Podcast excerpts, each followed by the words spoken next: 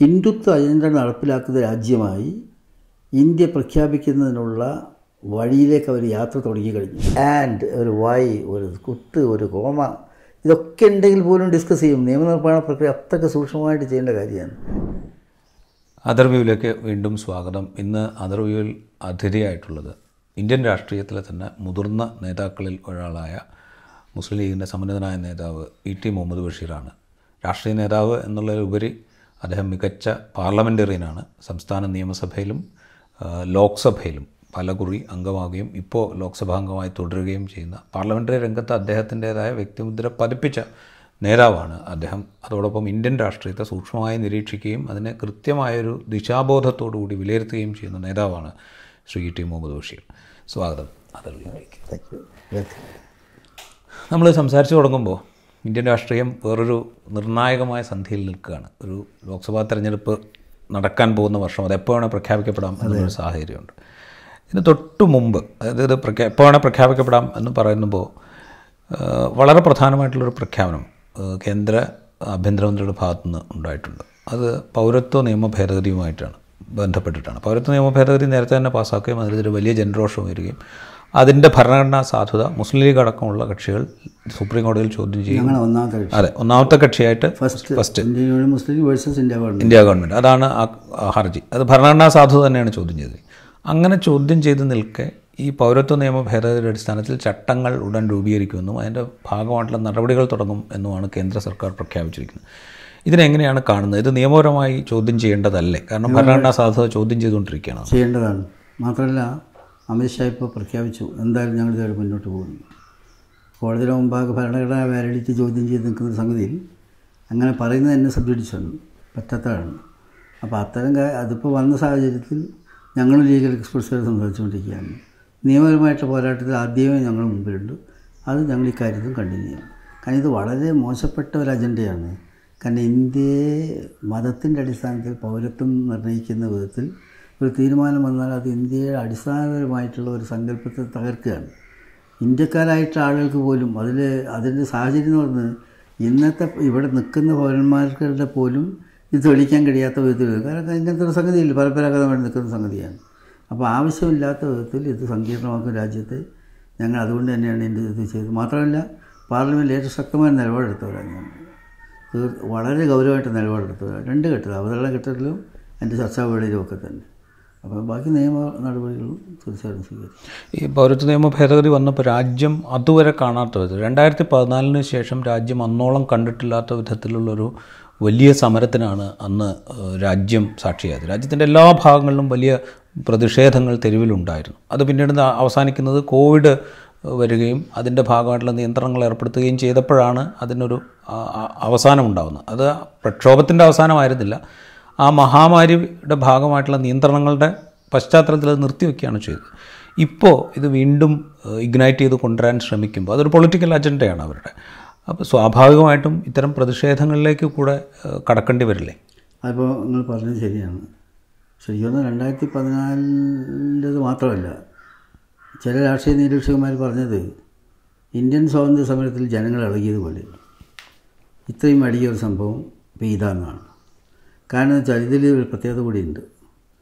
ഈ C A വിരുദ്ധ സമരത്തിൽ ഏറ്റവും അധികം മുന്നോട്ട് വന്ന പുതിയ തലമുറയാണ് പ്രത്യേകിച്ച് സ്റ്റുഡൻസാണ് നമുക്കറിയാം ദേശീയ പ്രസ്ഥാനത്തിൽ സ്റ്റുഡൻസ് ഇറങ്ങി. മഹാത്മാഗാന്ധി സ്റ്റുഡൻസിനോട് ഇറങ്ങാൻ അനുവാദം കൊടുത്ത സംഗതിയായിരുന്നു. ഇത് ഒരു ക്യാമ്പസിലും ആരും പോയി നിർബന്ധിച്ചതല്ല. ഞാൻ അന്ന് നമ്മുടെ ഡൽഹിയിലുള്ള ക്യാമ്പസുകളൊക്കെ പോയിരുന്നു. കുട്ടികൾ മുന്നോട്ട് വന്നതാണ്. മാത്രമല്ല അത് ഞാൻ കാണാൻ സാധിച്ച സംഗതി അന്ന് നല്ല തണുപ്പുള്ള സമയമാണ് ഇതിന്റെ സമയം. ആ റോട്ടിൽ ഇരുന്ന് പെൺകുട്ടികൾ പഠിക്കുന്ന പെൺകുട്ടികൾ യാതൊരുവിധ പൊതുപ്പോ കാര്യങ്ങളോ അവർക്ക് അവിടെ കൊണ്ടുപോകാനൊക്കില്ലല്ലോ. അത് സഹിച്ചുകൊണ്ട് അവിടെ സമരം ചെയ്തത് രാപ്പകൽ സമരമായി ഇന്ത്യ ആകെ ഇളകി വശമായി അത്രത്രയും രൂക്ഷമായിട്ട് സമരം ഉയർന്നു വന്നു. കക്ഷി രാഷ്ട്രീയ ഭേദമന്യേ മതത്തിന്റെ അടിസ്ഥാനത്തിൽ ഇന്ത്യയിൽ പൗരത്വം കൊടുക്കുന്ന നടപടി പ്രാകൃതമാണെന്ന് പറഞ്ഞുകൊണ്ട് മുന്നോട്ട് വന്നു. അപ്പോൾ അതിന്റെ ഒരു മുന്നേറ്റം ഉണ്ടായിരുന്നു. അതോടൊപ്പം തന്നെ കോടതിന്റെ ഇതിലേക്ക് കൊടുത്തു. ഈ സാഹചര്യങ്ങളെല്ലാം ഉണ്ടായി. ഇതുമായിട്ട് പെട്ടെന്ന് മുന്നോട്ട് പോകാൻ പറ്റിയെന്ന് അവർക്ക് തന്നെ തോന്നി. ഇപ്പോൾ അവർ വീണ്ടും ഇതെടുക്കുകയാണ്. ശക്തമായ പ്രക്ഷോഭ സമരം വേണ്ടി വരും സംശയമില്ല. നിയമപരമായ പോരാട്ടം വേണം സമരം വേണം. അതും കൂട്ട് സമാന ചിന്താഗതിക്കാർ ഞങ്ങളൊക്കെ തന്നെ അതിൽ മുൻകൈ എടുക്കേണ്ടവരാണ്. എടുക്കും തീർച്ചയായിട്ടും അതും നടപ്പിലാക്കും. നടപ്പിലാക്കുന്നത് അതിനുവേണ്ടി മാക്സിമം ഫൈറ്റ് ചെയ്യും. ഇത് പറയുമ്പോൾ ഈ രണ്ടായിരത്തി ഇരുപത്തിനാലിലെ ലോക്സഭാ തെരഞ്ഞെടുപ്പിലേക്ക് പോകുമ്പോൾ രണ്ട് അജണ്ടകൾ ബി ജെ പി സംഘപരിവാരം അവരുടെ തീവ്ര ഹിന്ദുത്വ പദ്ധതിയുടെ ഭാഗമായിട്ടുള്ള രണ്ട് അജണ്ടകൾ പ്രോമിനന്റ് ആയിട്ട് മുമ്പോട്ട് വയ്ക്കുകയാണ്. ഒന്ന് ഇപ്പോൾ ജനുവരി ഇരുപത്തിരണ്ടിന് നടക്കാൻ പോകുന്ന ഒരു രാജ്യചരിത്രത്തിൽ തന്നെ സമാനതകളില്ലാത്ത ഒരു അനീതി നടന്ന പ്രദേശത്ത് നിർമ്മിക്കുന്ന ഒരു ക്ഷേത്രം. അതിന്റെ ഉദ്ഘാടന ചടങ്ങാണ് ഒന്ന്. രണ്ടാമത്തത് ഈ പൗരത്വ നിയമ ഭേദഗതിയുടെ ചട്ടങ്ങൾ നിർമ്മിച്ചുകൊണ്ട് അത് നടപ്പാക്കുക എന്നുള്ളതും ഈ രണ്ട് അജണ്ടകളും ബി ജെ പി സെറ്റ് ചെയ്ത് കഴിഞ്ഞു. അതായത് ഇതാണ് ഞങ്ങൾ ഈ തെരഞ്ഞെടുപ്പിൽ മുമ്പോട്ട് വയ്ക്കാൻ പോകുന്നതെന്ന് ഏതാണ്ട് ക്ലിയർ ആക്കി കഴിഞ്ഞിട്ടുണ്ട്. ഇതിന് നമ്മൾ ഏത് വിധത്തിൽ നേരിടണം? അല്ലെങ്കിൽ ഇതിനെ ഏത് വിധത്തിലാണ് നമ്മൾ ഒരു കൃത്യമായ സെക്യുലർ ഡെമോക്രാറ്റിക് പൊസിഷനിൽ നിന്നുകൊണ്ട് ജനങ്ങളോട് വിശദീകരിക്കേണ്ടത് എന്നുള്ള കാര്യത്തിലൊരു വ്യക്തത ഇപ്പോൾ മുസ്ലിം ലീഗിനുണ്ടാവും അതുപോലെ ഈ പ്രതിപക്ഷ സഖ്യത്തിനുണ്ടാകേണ്ടതില്ലേ? ആദ്യം ഇതിന്റെ ബാക്ക്ഗ്രൗണ്ട് ഒരു കാര്യം കൂടി പറയാം. നിങ്ങൾ പറഞ്ഞത് ശരിയാണ്. അവരെടുക്കാൻ പോകുന്ന ട്രം കാർഡ് ഇത് തന്നെയാണ് സി എ അതിന്റെ ഒരു ഭാഗം ഈ പറയുന്നത് പോലുള്ള മറ്റേ ക്ഷേത്ര നിർമ്മാണവുമായിട്ട് ബന്ധപ്പെട്ട സംഗതി.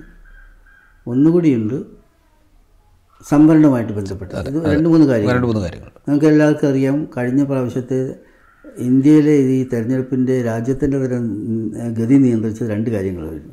മണ്ഡൽ മസ്ജിദ്. അതെ. അതുതന്നെ ഇപ്പോഴും.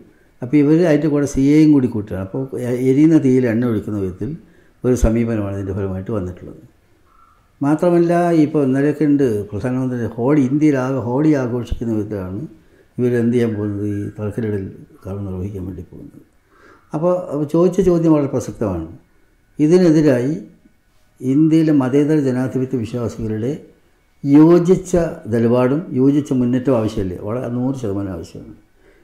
കാരണം എന്താ വെച്ചാൽ ഇതിൽ ഇന്ത്യയിൽ ഇന്ത്യയെ ബാധിക്കുന്ന പ്രശ്നമാണ്. ഫണ്ടമെന്റലായി നാടിനെ ബാധിക്കുന്ന പ്രശ്നമാണ്. ഇത്തരം സംഗതി കൂടി നടപ്പിലാക്കി കഴിഞ്ഞാൽ ബി ജെ പി അതിന്റെ അങ്ങേ അറ്റത്തേക്ക് പോവുകയാണ് എക്സ്ട്രീം എൻഡിലേക്ക് പോവുകയാണ്. ഹിന്ദുത്വ അജണ്ട നടപ്പിലാക്കുന്ന രാജ്യമായി ഇന്ത്യ പ്രഖ്യാപിക്കുന്നതിനുള്ള വഴിയിലേക്ക് അവർ യാത്ര തുടങ്ങി കഴിഞ്ഞു അത് കണ്ടില്ലെന്ന് നടിക്കാൻ ജനാധിപത്യ മതേതര പ്രസ്ഥാനങ്ങൾക്ക് കഴിയില്ല. അപ്പോൾ എല്ലാവരും സുഹൃത്ത് ചോദിച്ച ചൂണ്ടി കാണിച്ചതുപോലെ ഇതിനെതിരായിട്ടുള്ള മുന്നേറ്റത്തിൽ കൂടെ നിന്നേ പറ്റൂ. അതിൽ ഞങ്ങൾക്ക് ചെയ്യാൻ കഴിയുന്ന ഒരു സംഗതി രണ്ട് കാര്യം ചെയ്യാൻ പറ്റും. ഒന്ന് നമ്മുടെ ആ, പിന്നെ അലയൻസിന്റെ ഇന്ത്യ അലയൻസിന്റെ ഘടകകക്ഷിയായിട്ട് ഞങ്ങളുണ്ട്. ഇന്ത്യ അലയൻസിന്റെ ഘടകകക്ഷി എന്നുള്ള നിലയിൽ ഇതിന്റെ പ്രത്യാഘാതങ്ങളെപ്പറ്റി ഞങ്ങൾ മറ്റ് സംഘടനകളുമായി ഈ വേദിയിൽ സംസാരിക്കും. ഏറ്റവും നല്ല ഫോറമാണ്. അതോടൊപ്പം തന്നെ ഞാൻ ആദ്യം പറഞ്ഞ പോലെ ലീഗൽ ഫൈറ്റ് നമ്മൾ ഇന്റൻസിഫൈ ചെയ്യുകയും ചെയ്യും. അതാണ് എന്റെ ഇപ്പോൾ ഇന്ത്യ സഖ്യത്തെക്കുറിച്ച് സൂചിപ്പിച്ചു. ഇന്ത്യ സഖ്യം രൂപീകരി രൂപീകരിക്കുന്ന ഒരു ഘട്ടത്തിൽ അത് വലിയൊരു പ്രതീക്ഷ ജനിപ്പിച്ചിരുന്നു. അതായത് രാജ്യത്തെ പ്രധാനപ്പെട്ട പ്രതിപക്ഷ പാർട്ടികൾ രാജ്യത്തെ ഏറ്റവും വലിയ പ്രതിപക്ഷ സംവിധാനമായി ഇപ്പോഴും നിലനിൽക്കുന്ന അല്ലെങ്കിൽ രാജ്യത്തെ ഏറ്റവും വലിയ പൊളിറ്റിക്കൽ സംവിധാനമായി തന്നെ ഇപ്പോഴും നിലനിൽക്കുന്ന കോൺഗ്രസ് കൂടെ ചേരുന്ന ഒരു വിശാലമായ സഖ്യം.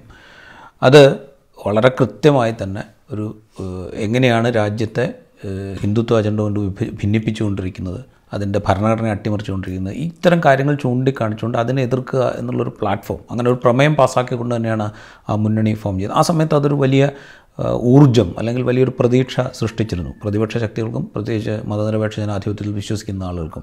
പക്ഷെ പിന്നീട് ഈ ഇതിന്റെ ഈ കാര്യങ്ങളിലൊക്കെ ഒരു മുന്നോട്ട് പോക്കിന്റെ വേഗം അത് വേണ്ടത്ര ഇല്ല എന്ന തോന്നലുണ്ടാക്കുന്നുണ്ട്. കൂടിയാലോചനകൾ പലപ്പോഴും വൈകുന്നു. ചില പ്രധാനപ്പെട്ട കാര്യങ്ങൾ. ഇപ്പോൾ വെച്ചാൽ ഇലക്ഷൻ നാല് മാസത്തിനപ്പുറം ഇലക്ഷൻ നടക്കാൻ പോവുകയാണ് പ്രധാനപ്പെട്ട കാര്യങ്ങളിൽ തീരുമാനമെടുക്കണം എന്തായിരിക്കണം ഈ മുന്നണിയുടെ പ്രധാനപ്പെട്ട പ്രചാരണ അജണ്ട ഏത് വിഷയത്തിലൊക്കെയാണ് ഊന്നേണ്ടത്? അതിന് എങ്ങനെയാണ് ഒരു പ്രചാരണ മെക്കാനിസം ഇത്തരം കാര്യങ്ങളിലൊക്കെ ഒരു മെല്ലപ്പോക്ക് സംഭവിച്ചു പോയിട്ടുണ്ടോ ഇന്ത്യ മുന്നണിക്ക്? വേഗത പോലെന്ന് അതിനോട് ഞാൻ യോജിക്കുകയാണ്. നിങ്ങൾ പറഞ്ഞ വളരെ നല്ല കറക്റ്റ് അസസ്മെന്റാണ് കാരണം വെച്ചാൽ ഒന്ന് സമയം വൈകി. ഇതിൽ ഇതിൽ ഈ കഴിഞ്ഞ മീറ്റിങ്ങിൽ കഴിഞ്ഞ മീറ്റിങ്ങിൽ വന്നൊരു സംഗതി ഞാൻ നിങ്ങളോട് പറയാം. അതിന് മുമ്പ് നടന്നപ്പോൾ ഇവിടെ ഹൈദരാബാദ് ബാംഗ്ലൂർ പാറ്റ്ന പാറ്റ്ന. ഡൽഹി. ഈ സമ്മേളനങ്ങളിലെല്ലാം എന്തേ നടന്നുള്ളൂ? ഒരു തോട്ട് പ്രൊവോക്കിംഗ് മീറ്റ് എന്നുള്ള നിലയിൽ മാത്രമേ നടന്നുള്ളൂ. ഡിബേറ്റ് അതിന്റെ അനിവാര്യത കാര്യങ്ങൾ നിങ്ങൾ പറഞ്ഞ പോലെ റെസൊല്യൂഷൻ സഹിപ്പിക്കുന്നു യോജിച്ച പ്രവർത്തനത്തിന്റെ സംഗതിയിലേക്ക് പോയിരുന്നേ ഇല്ല. പക്ഷേ കഴിഞ്ഞ മീറ്റിങ്ങിൽ ഒരു പരിവർത്തനമുണ്ടായി ആ പരിവർത്തനം എന്താണെന്ന് വെച്ചാൽ അതിന് മുമ്പുണ്ടായിരുന്ന ഒരു സംഗതി ഈ സംസ്ഥാനത്തിൽ വലിയ നേതൃത്വ നിലയിൽ നിൽക്കുന്ന പാർട്ടികളുടെ ആളുകൾ അവരും ഒരു പ്രധാനമന്ത്രി എന്ന നിലയിലേക്കുള്ള ഒരു അങ്ങനെ ക്ലെയിം ചെയ്തിട്ടില്ലെങ്കിലും അങ്ങനത്തെ ഒരു നാഷണൽ ലെവലിൽ അവരാണ് നേതൃത്വം കൊടുക്കുക എന്നുള്ള സ്വഭാവത്തിലേക്ക് പല ക്ലെയിംസ് ഉണ്ട്. കഴിഞ്ഞ മീറ്റിംഗിൽ ഉണ്ടായിട്ട് ഒരു ഗുണഫലം എന്താ വെച്ചാൽ കോൺഗ്രസ് തന്നെ പ്രൈം മിനിസ്റ്റർഷിപ്പിലേക്ക് പ്രൊജക്റ്റ് ചെയ്തുകൊണ്ട് നമുക്കെല്ലാം കൂടെ നിൽക്കാമെന്നുള്ളൊരു വഴിത്തിരിവ് അതിലുണ്ടായി അപ്പോൾ ആ മീറ്റിങ്ങിൽ ഈ പറഞ്ഞതുപോലെ നമ്മളെല്ലാവരും പറഞ്ഞതാണ്. എന്താണെന്ന് വെച്ചാൽ ഇവിടെ നടപ്പിലാക്കേണ്ട കാര്യങ്ങൾ ഇനി സീറ്റ് വിഭജനം. സീറ്റ് വിഭജനം നടപ്പിലാക്കണം ഒന്ന്. രണ്ടാമത് ജനകീയ പ്രശ്നങ്ങളിൽ ഇന്ത്യ അലയൻസ് സജീവമായിട്ട് ഇടപെടണം. ജനങ്ങളെ അണിനിർത്തിക്കൊണ്ട് അത് ഇതുവരെ നടന്നിട്ടില്ല. ഈ ഡിസ്കഷൻ ടേബിളിൽ മാത്രമേ നടന്നിട്ടുള്ളൂ. അപ്പോൾ അത് രണ്ടും ഇൻ പ്രിൻസിപ്പിൾ അംഗീകരിച്ചിട്ട് സീറ്റ് ഷെയറിങ് ചർച്ചകൾ ഇപ്പോൾ തുടങ്ങി കഴിഞ്ഞു. ആദ്യത്തെ കാര്യത്തിൽ തീരുമാനം വന്നു. കാർഗേജിന്റെ പേര് പറഞ്ഞു. അത് അങ്ങനെ വന്ന് ആ നേരത്ത് വന്നെങ്കിൽ പക്ഷെ ഒന്ന് ഇൻ പ്രിൻസിപ്പിൾ അംഗീകരിച്ചു. എല്ലാവരും അംഗീകരിച്ചു. അതായത് കോൺഗ്രസ് തന്നെ പ്രധാനമന്ത്രി സ്ഥാനം. അപ്പോൾ അത് ലൈനായിട്ട് വരാൻ കുറച്ച് സമയമെടുത്തു. അപ്പോൾ ഇനി അങ്ങോട്ട് നീങ്ങുന്നു വിചാരിക്കുകയാണ്. സീറ്റ് അലയൻസ് ഒക്കെ കഴിഞ്ഞാൽ പിന്നെ മാത്രമേ ഇന്നിപ്പോൾ ഞാനും നിങ്ങളുമായിട്ട് സംസാരിക്കുന്ന സമയത്ത് കെജ്രിവാളിന്റെയൊക്കെ സ്ഥിതി എന്താണ് ശരിക്കും ലോക ചരിത്രത്തിൽ നിങ്ങൾ കേട്ടിട്ടുള്ളൂ ഇതുപോലെ സംഭവങ്ങൾ ഇങ്ങനെയൊക്കെ ആയിട്ടും ആരും ഇനി ഉടരില്ല സ്പീഡിൽ ഉണ്ടാവില്ല എന്ന് പറഞ്ഞാൽ എനിക്ക് തോന്നുന്നില്ല. പിടിച്ചു നിൽക്കാൻ നിൽക്കില്ല അവർ ഫൈറ്റ് ചെയ്യേണ്ടി വരും. ആ സ്വഭാവത്തിലാണ്. പാർലമെന്റിൽ സംസാരിക്കാൻ വയ്യ.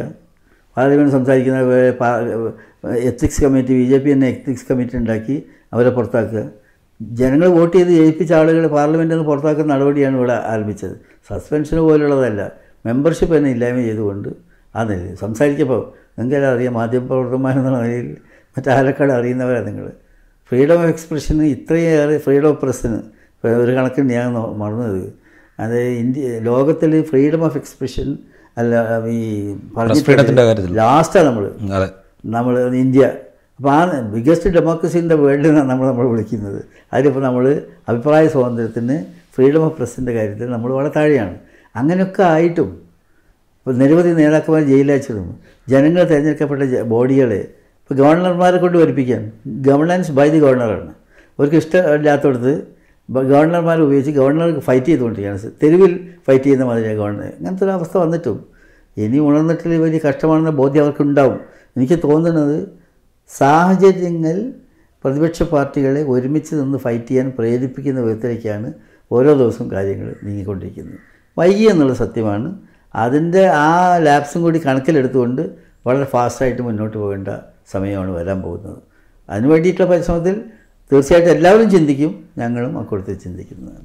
ഈ ഗവർണറുടെ ഒരു വിഷയത്തിലേക്ക് ഞാൻ വരാം. മുമ്പ് ഒരു കാര്യം കൂടെ ചോദിച്ചിട്ട് നമുക്ക് അതിനകത്തേക്ക് പോവാം. അത് കഴിഞ്ഞിട്ട് വേണം എനിക്ക് പ്രധാനപ്പെട്ട വിഷയമാണ് ജാതി സെൻസസ്. ഈ തെരഞ്ഞെടുപ്പിന് ഒരു പക്ഷേ നിർണയിക്കാൻ അതിലേക്കും വരാം. ഒറ്റ കാര്യം ചോദിച്ചോട്ട്. ഇപ്പോൾ ഈ അയോധ്യയിലെ രാമക്ഷേത്രം അത് ഇതിന്റെ ഉദ്ഘാടനവുമായി ബന്ധപ്പെട്ട ഒരു കോൺട്രവേഴ്സി ഉണ്ടായി. ഉദ്ഘാടന ചടങ്ങിലേക്ക് കോൺഗ്രസിന്റെ നേതാക്കളെ വിളിക്കുന്നു മറ്റ് രാഷ്ട്രീയ പാർട്ടികളുടെ നേതാക്കളെ വിളിക്കുന്നു. ചിലർ ഞങ്ങൾ പോകുന്നില്ല എന്ന് പറയുന്നു. കോൺഗ്രസ് അതിലൊരു വ്യക്തമായ തീരുമാനം പറയാതിരിക്കുന്നു. ഇത് സത്യം പറഞ്ഞു കഴിഞ്ഞാൽ ഇത് ഈ ക്ഷണം പോലും ഒരു ട്രാപ്പാണ് ബി ജെ പിയുടെ. കാരണം വെച്ച് കഴിഞ്ഞാൽ ഇതിൽ പങ്കെടുക്കുന്നു എന്ന് പറഞ്ഞാലും പങ്കെടുക്കുന്നില്ല എന്ന് പറഞ്ഞാലും കോൺഗ്രസിനെ പോലൊരു പാർട്ടി പ്രതിസന്ധിയിലാവും എന്ന് കൃത്യമായി മനസ്സിലാക്കിക്കൊണ്ടുള്ളൊരു ട്രാപ്പാണ്. അപ്പോൾ ഇത്തരം ഒരു ട്രാപ്പ് ക്രിയേറ്റ് ചെയ്യപ്പെടുമ്പോൾ ഒരു ക്ലാരിറ്റിയോടുകൂടിയുള്ള ഒരു നിലപാടുണ്ടാവുക എന്നുള്ളത് പ്രധാനമല്ലേ? അത് സത്യം പറഞ്ഞാൽ കോൺഗ്രസിന്റെ മാത്രമായിട്ടുള്ളൊരു സ്റ്റാൻഡായിട്ടല്ല ഞാൻ ചോദിക്കുന്നത്. അത് ഇന്ത്യ മുന്നണിയുടെ ഒരു സ്റ്റാൻഡായിട്ട് തന്നെ വരേണ്ടതല്ലേ? ഞങ്ങൾ എന്താണ് ഇതിൽ ചെയ്യേണ്ടത്? അല്ല അത് ഈ അതിനോട് ഈ പറഞ്ഞോട് ഞാൻ വിയോജിപ്പ് കാണിക്കുന്നില്ല. കാരണം വെച്ചാൽ ഇത് എല്ലാവരും നിലനിൽപ്പിന്റെ പ്രശ്നമാണ്. പിന്നെ ഇങ്ങനെ സംഗതിയിൽ ഇപ്പം നിങ്ങൾ ചോദിച്ച പോലെ രണ്ട് സൈഡും കോൺഗ്രസ് പോകുന്നില്ല. എന്താ കാരണം എന്നറിയോ കോൺഗ്രസിനെ സംബന്ധിച്ചിടത്തോളം തീരുമാനം അവരെടുക്കട്ടെ. നമ്മൾ പരിധിക്ക് പോകുന്നില്ല. പക്ഷേ ബാബരി ഈ അയോധ്യ ഇഷ്യൂവിൽ ബി ജെ പി മുതലെടുക്കാൻ കഴിയുമെന്ന് വിചാരിക്കുന്ന വികാരം ആ വികാരം കോൺഗ്രസ് ഈ മീറ്റിങ്ങിന് പോയാൽ ആ വികാരത്തിൽ കിട്ടുന്ന വീട്ട് വോട്ട് അതിന്റെ ഒരു അംശം കോൺഗ്രസ് കിട്ടും എന്നുള്ള കണക്കൂട്ടൽ എനിക്ക് തോന്നുന്നില്ല. അത് തീവ്ര ഹിന്ദുത്വത്തിന്റെ വോട്ട്. ഈ നരേന്ദ്രമോദിക്ക് തന്നെ പോവുള്ളൂ. അതേ സമയത്ത് ഇന്ത്യയിലെ പുരോഗമന ജനാധിപത്യ പ്രസ്ഥാനങ്ങളൊക്കെ ഇതിനെതിരാണ്. ആ വോട്ട് കൂടി സ്വന്തമായി കോൺഗ്രസ് കിട്ടുന്നതിന് എനിക്ക് തോന്നുന്നത് ഏറ്റവും വൈസ് ലൈൻ അതായി എത്തി മറിച്ചായിരിക്കുന്നതാണ്. പിന്നെ ഇപ്പോൾ അവരെന്ത് തീരുമാനിക്കുന്നു എന്നുള്ളതിനെ പറ്റി അവർ ചെയ്യട്ടെ. നമ്മളിപ്പോൾ അതിന്റെ മറ്റു കാര്യങ്ങളിലേക്ക് പോകുന്നില്ല. പക്ഷേ മൊത്തത്തിലിട്ട് ആലോചിച്ചാൽ തീർച്ചയായിട്ടും അതിൽ അകന്ന് നിൽക്കുന്നതാണ് ഏറ്റവും ബുദ്ധി. അല്ലാതെ ഒരു ഗുണങ്ങൾ കിട്ടാൻ പോകുന്നില്ലെന്ന് മാത്രമല്ല ഇപ്പോൾ ഞാൻ ചോദിക്കുന്നത് കർണാടകയിൽ ഒരു എക്സ്പെരിമെന്റ് രാജ്യങ്ങളുടെ ഏറ്റവും വലിയ എക്സ്പെരിമെന്റ് ആണ് രണ്ടായിരത്തി പതിനാലിന് ശേഷം. വന്നില്ലേ അപ്പോൾ അത്തരം സംഗതികൾ വെച്ച് നോക്കുന്ന സമയത്ത് അങ്ങനെയായിരുന്നു. പക്ഷേ സമയമായില്ല. അവർക്ക് സമയമുണ്ട്. അവരെന്ത് സ്റ്റാൻഡ് എടുക്കാൻ പോകുന്നു എന്ന് പറയാൻ ഒക്കില്ല അപ്പോൾ ബി ജെ പി വിറ്റ് കാശാക്കാൻ ശ്രമിക്കുന്നത് ഈ വർഗീയ കാർഡ് തന്നെയാണ്. അവരതിന്റെ എക്സ്ട്രീം എൻഡിലേക്കും ഇനിയും അവർ അവരുടെ കയ്യിൽ പലതുമുണ്ട്. അത് ഏതാനും അതിനൊക്കെയുള്ള ബേസ് അവർ ഉണ്ടാക്കി കഴിഞ്ഞു. അപ്പോൾ ഇനിയുള്ള ദിവസങ്ങൾ തന്നെ അത് പേടിക്കേണ്ടതാണ്. അപ്പോൾ നമുക്ക് എല്ലാവർക്കും അറിയാവുന്ന ഇപ്പോൾ തന്നെ പാർലമെന്റ് പാർലമെന്റ് ഞങ്ങളൊക്കെ ഞങ്ങളൊക്കെ സസ്പെൻഡ് ചെയ്ത ആളുകൾ. പിന്നെ ഞങ്ങൾ മൂന്ന് ദിവസം കഴിഞ്ഞ് എടുത്തു. പാർലമെന്റ് ശരിക്കും പറഞ്ഞാൽ പാർലമെന്റ് തന്നെ നിരർത്ഥകമാവുകയാണ്. പാർലമെന്റിൽ ഇപ്പോൾ എത്രയോ ദൂരവ്യാപകമായ പ്രത്യാഘാതങ്ങൾ ഉണ്ടാകുന്ന ബില്ലുകളൊക്കെ അവർ പാസ്സാക്കി പ്രധാനമന്ത്രി വരികയില്ല പാർലമെന്റിൽ. പിന്നെ നെഹ്റുവിന്റെ കാലം നിങ്ങൾക്കൊക്കെ അറിയാം സീനിയർ പത്രക്കാരാണ്. ഈ വലിയതായിരുന്നു ജവഹർലാൽ നെഹ്റു പാർലമെന്റ് നടക്കുന്ന സമയത്ത് എങ്ങോട്ടും പോവില്ല. എന്ത് ഇന്റർനാഷണൽ കോൺഫറൻസ് വന്നാലും പോവില്ല. ഇന്നങ്ങനെയല്ല. തൊട്ട മുറിയിലാണ് നരേന്ദ്രമോദി ഇരിക്കുന്നത്. പാർലമെന്റ് ഹൗസിന്റെ ബാക്കിലുള്ള മുറിയിലാണ്. പ്രൈം മിനിസ്റ്റർ റൂമിലാണ്. ഇങ്ങോട്ട് വരില്ല. പാർലമെന്റിൽ വരില്ല. ഇതൊക്കെ നാട്ടിൽ അപ്പോൾ അങ്ങനെയാണ് അതിന്റെ സാഹചര്യം. അപ്പോൾ തീർച്ചയായിട്ടും അത് എല്ലാവരുടെയും നിലനിൽപ്പിന് ആവശ്യമാണ്. ആ നിലയിലാണ് കാര്യങ്ങൾ പോകുന്നത്. ഞാനിത് ചോദിക്കാൻ കാര്യം. ഇപ്പോൾ അങ്ങ് സൂചിപ്പിച്ചു. അതായത് പാർലമെന്റിനെ എങ്ങനെയാണ് പ്രതിപക്ഷത്തെ സസ്പെൻഡ് ചെയ്തുകൊണ്ട് അല്ലെങ്കിൽ പ്രതിപക്ഷത്തിന് സംസാരിക്കാനുള്ള അവസരം കൊടുക്കാതെ ബില്ലുകളൊക്കെ പാസ്സാക്കുന്ന കാര്യം സൂചിപ്പിച്ചു. ഈ പ്രതിപക്ഷത്തെ സസ്പെൻഡ് ചെയ്ത കൂട്ടത്തോടെ സസ്പെൻഡ് ചെയ്ത ഈ സമ്മേളനത്തിൽ ഏതാണ്ട് ഏഴ് ബില്ലുകളാണ്. വളരെ പ്രധാനപ്പെട്ട ഏഴ് ബില്ലുകൾ ക്രിമിനൽ ലോസ് അടക്കം. പാസ്സാക്കി പക്ഷേ ഇതിന്റെ ഈ നിയമങ്ങൾ എങ്ങനെയാണ് രാജ്യത്തെ ബാധിക്കാൻ പോകുന്നത് ജനങ്ങളെ ബാധിക്കാൻ പോകുന്നത് അവരുടെ സ്വകാര്യതയിലേക്ക് കടന്നു കയറാൻ പോകുന്നത് അവരുടെ അവകാശങ്ങളെ ബാധിക്കാൻ പോകുന്നത് വരും തലമുറയെ പോലും ചിലപ്പോൾ ബാധിക്കാൻ പോകുന്നത്? ഇത്തരം കാര്യങ്ങളെ കുറിച്ച് സംസാരിക്കാൻ ഇപ്പോൾ ഈ അയോധ്യയിൽ ഉണ്ടാകുന്ന പോലൊരു ഡിസ്കഷൻ ഈ പറയുന്ന നിയമങ്ങൾ എങ്ങനെ ബാധിക്കുന്നു എന്നുള്ള കാര്യത്തിൽ ഉണ്ടാകുന്നില്ല. അത് ഇനീഷ്യേറ്റ് ചെയ്യാൻ പ്രതിപക്ഷത്തിന് സാധിക്കാതെ അതായത് പാർലമെന്റ് പാസ്സാക്കിയ നിയമത്തിന് ഇവിടെ സംഗതിയും വ്യാപകമായി പറഞ്ഞുകൊണ്ടിരിക്കേണ്ടി വരും. പാർലമെന്റ് തന്നെയാണ് അതോറിറ്റി. നിയമം ഓക്കെ. പാർലമെന്റിന് നിയമം പാസ്സാക്കാനുള്ള പരമാധികാരം കോ പാർലമെന്റിനാണ് നിയമത്തെ വ്യാഖ്യാനിക്കുന്ന അധികാരം ജുഡീഷ്യറിക്കുള്ളൂ. പക്ഷേ പാർലമെന്റ് അധികാരം നിയമനിർമ്മാണ പ്രക്രിയയിൽ കൃത്യമായിട്ട് പറഞ്ഞിട്ടുണ്ട്. അതിൽ അനിവാര്യമായ ഘടകമാണ് നിയമം നേരത്തെ സർക്കുലേറ്റ് ചെയ്യണം ഡിസ്കസ് ചെയ്യണം. ഡിസ്കസ് ചെയ്തിട്ട് പിന്നെ ക്ലോസ് ബൈ ക്ലോസ് ആയി ഡിസ്കസ് ചെയ്യണം. ഇതെല്ലാം കഴിഞ്ഞിട്ട് ഒന്നാം വായന രണ്ടാം വായന മൂന്നാം വായന. ഇതെല്ലാം കഴിഞ്ഞിട്ട് ഒരു നിയമം ചെയ്യ കൊണ്ടുവരാൻ പാടുള്ളൂ. അതിന് ഘടകവിരുദ്ധമായി നെയ്യപ്പം ചുട്ടെടുക്കുന്ന പോലെയാണ് നിയമങ്ങൾ ചുട്ടെടുത്തത്. അനിവാര്യമായിട്ടും നിയമപരമായിട്ട് കോൺസ്റ്റിറ്റ്യൂഷനിൽ പറഞ്ഞിട്ടുള്ള നടപടിക്രമങ്ങൾ പാലിക്കാതെ വന്ന നിയമങ്ങൾ എന്നുള്ളതിൽ തീർച്ചയായിട്ടും വന്ന നിയമപരമായിട്ടും ചോദ്യം ചെയ്യണം. നിങ്ങൾ പറഞ്ഞതുപോലെ നാളത്തെ വിദ്യാർത്ഥികൾ പഠന വിദ്യാർത്ഥികൾ ഇന്ത്യൻ പാർലമെന്റിൽ എന്ത് സംഭവിച്ചു എന്ന് ചോദിക്കുന്ന സമയത്ത് നമുക്ക് അപമാനകരമായി തോന്നുന്ന പ്രോസസ്സ് ചർച്ച ചെയ്യപ്പെടുമ്പോഴും നടന്നിട്ടില്ല എന്നുള്ളത് ഒന്നുകൂടാ. അത്തരം കാര്യങ്ങളിൽ നിരന്തപ്പോൾ ഈ ലോക ലോ സർക്കിളിലൊക്കെ വളരെ സജീവമായിട്ട് ചർച്ച നടന്നുകൊണ്ടിരിക്കുന്നു. ഈ പാസ്സാക്കുന്ന നിയമം നിൽക്കുന്നതാണോ നിൽക്കാൻ അർഹതയുള്ളതാണോ എന്നതിനെ പറ്റിയുള്ള ചർച്ചകൾ നടക്കുന്നത് വലിയ സംഗതിയാണ്.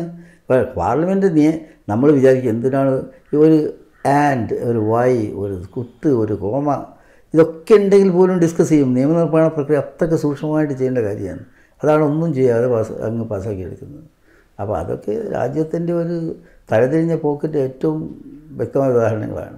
അല്ല ഞാൻ ചോദിച്ചത് ഈ ഇത്തരം ഗുരുതരമായ പ്രശ്നങ്ങളെ ജനങ്ങളുടെ അടുത്തേക്ക് കൊണ്ടുപോകുക എന്നുള്ളൊരു ഒരു ഉത്തരവാദിത്തം. മീഡിയ നേരത്തെ ഇത് ചെയ്തിരുന്നു. പക്ഷേ മീഡിയ ഇപ്പോൾ നമുക്കറിയാമല്ലോ ഏത് ഭാഗത്തുനിന്ന് ഏത് പ്രൊപ്പകാൻഡയ്ക്ക് വേണ്ടിയിട്ടാണ് മീഡിയ പ്രവർത്തിക്കുന്നത് നമുക്കറിയാം.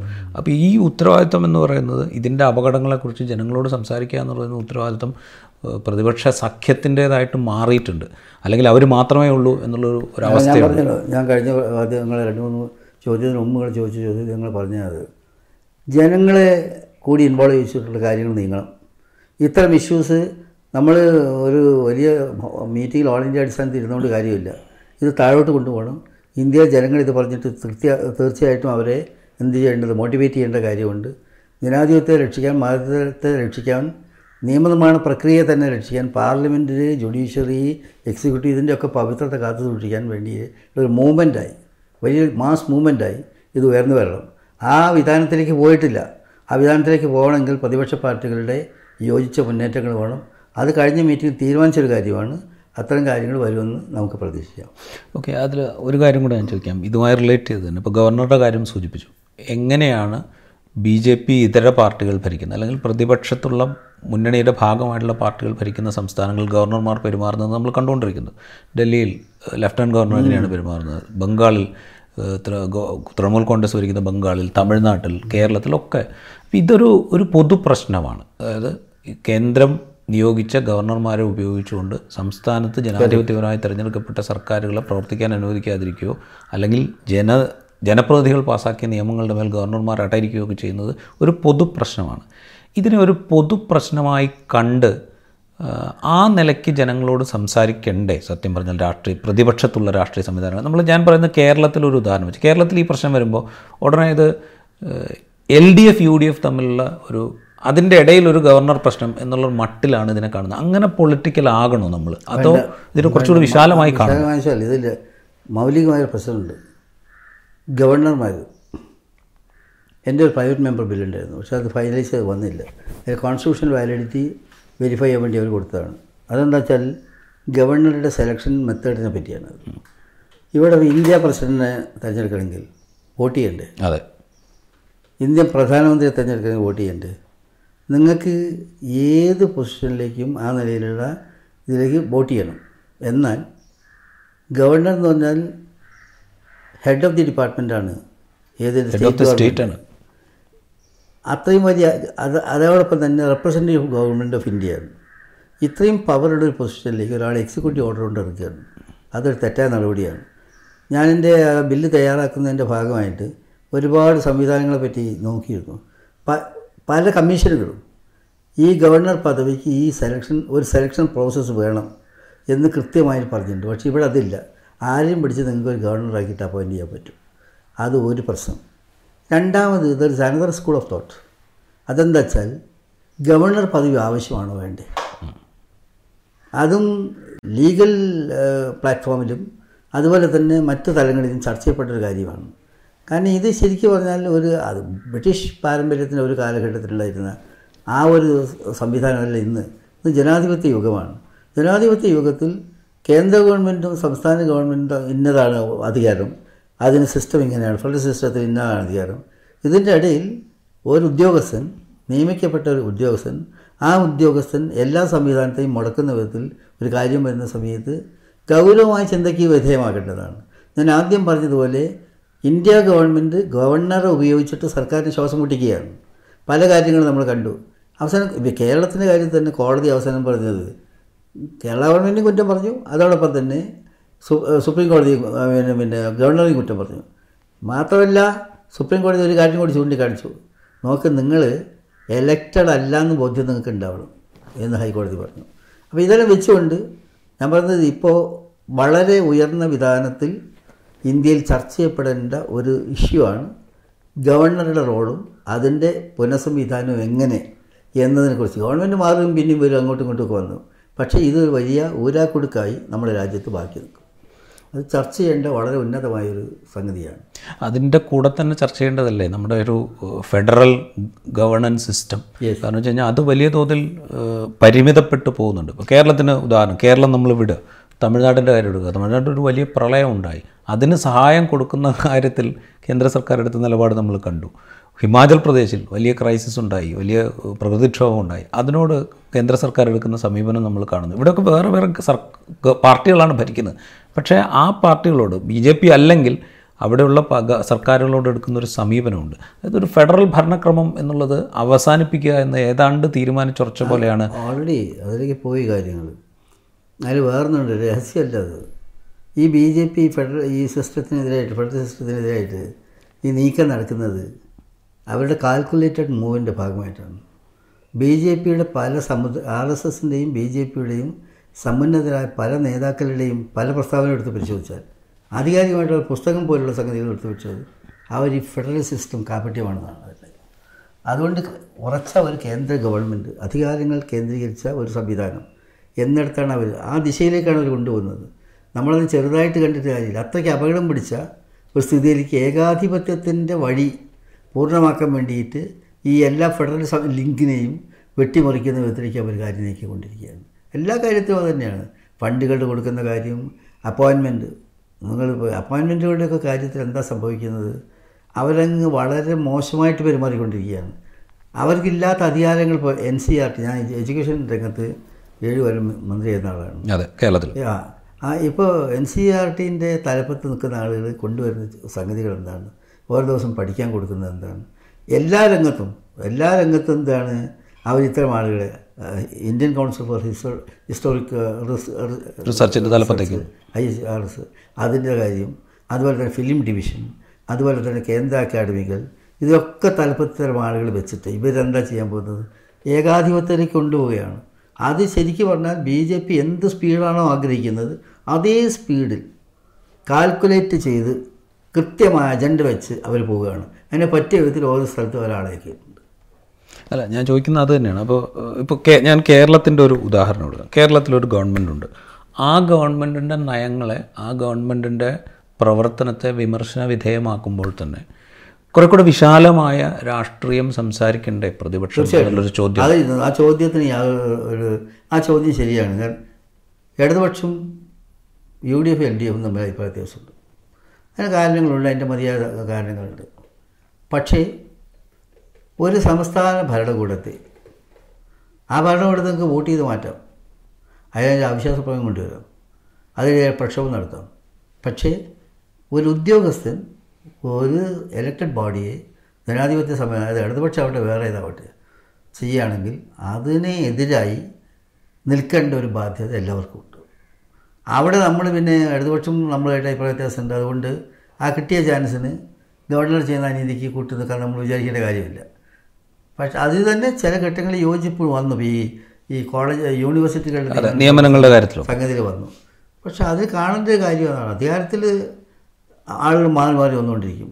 അപ്പോൾ ഈ ഔദ്യോഗിക സ്ഥാനത്തുള്ള ഗവർണർ പോലുള്ള ആളുകൾ തങ്ങളുടെ പദവി ഭരണഘടനാ വിരുദ്ധമായിട്ട് അതിനെ ഉപയോഗപ്പെടുത്തുന്ന ഒരു സാഹചര്യത്തിൽ അതിനോട് നിഷ ശക്തമായി കലഹിക്കൽ നമ്മുടെ നിർബന്ധമായ രാഷ്ട്രീയ ബാധ്യതയാണ്. അത് നിർഭാഗ്യവശാൽ വേണ്ടത്ര വന്നിട്ടില്ല. അത് ചിലർ അതിന് എന്താ പറയുക അതങ്ങനെ അവരല്ലേ അവർക്ക് അവർക്ക് ദോഷമുണ്ടായിരിക്കും.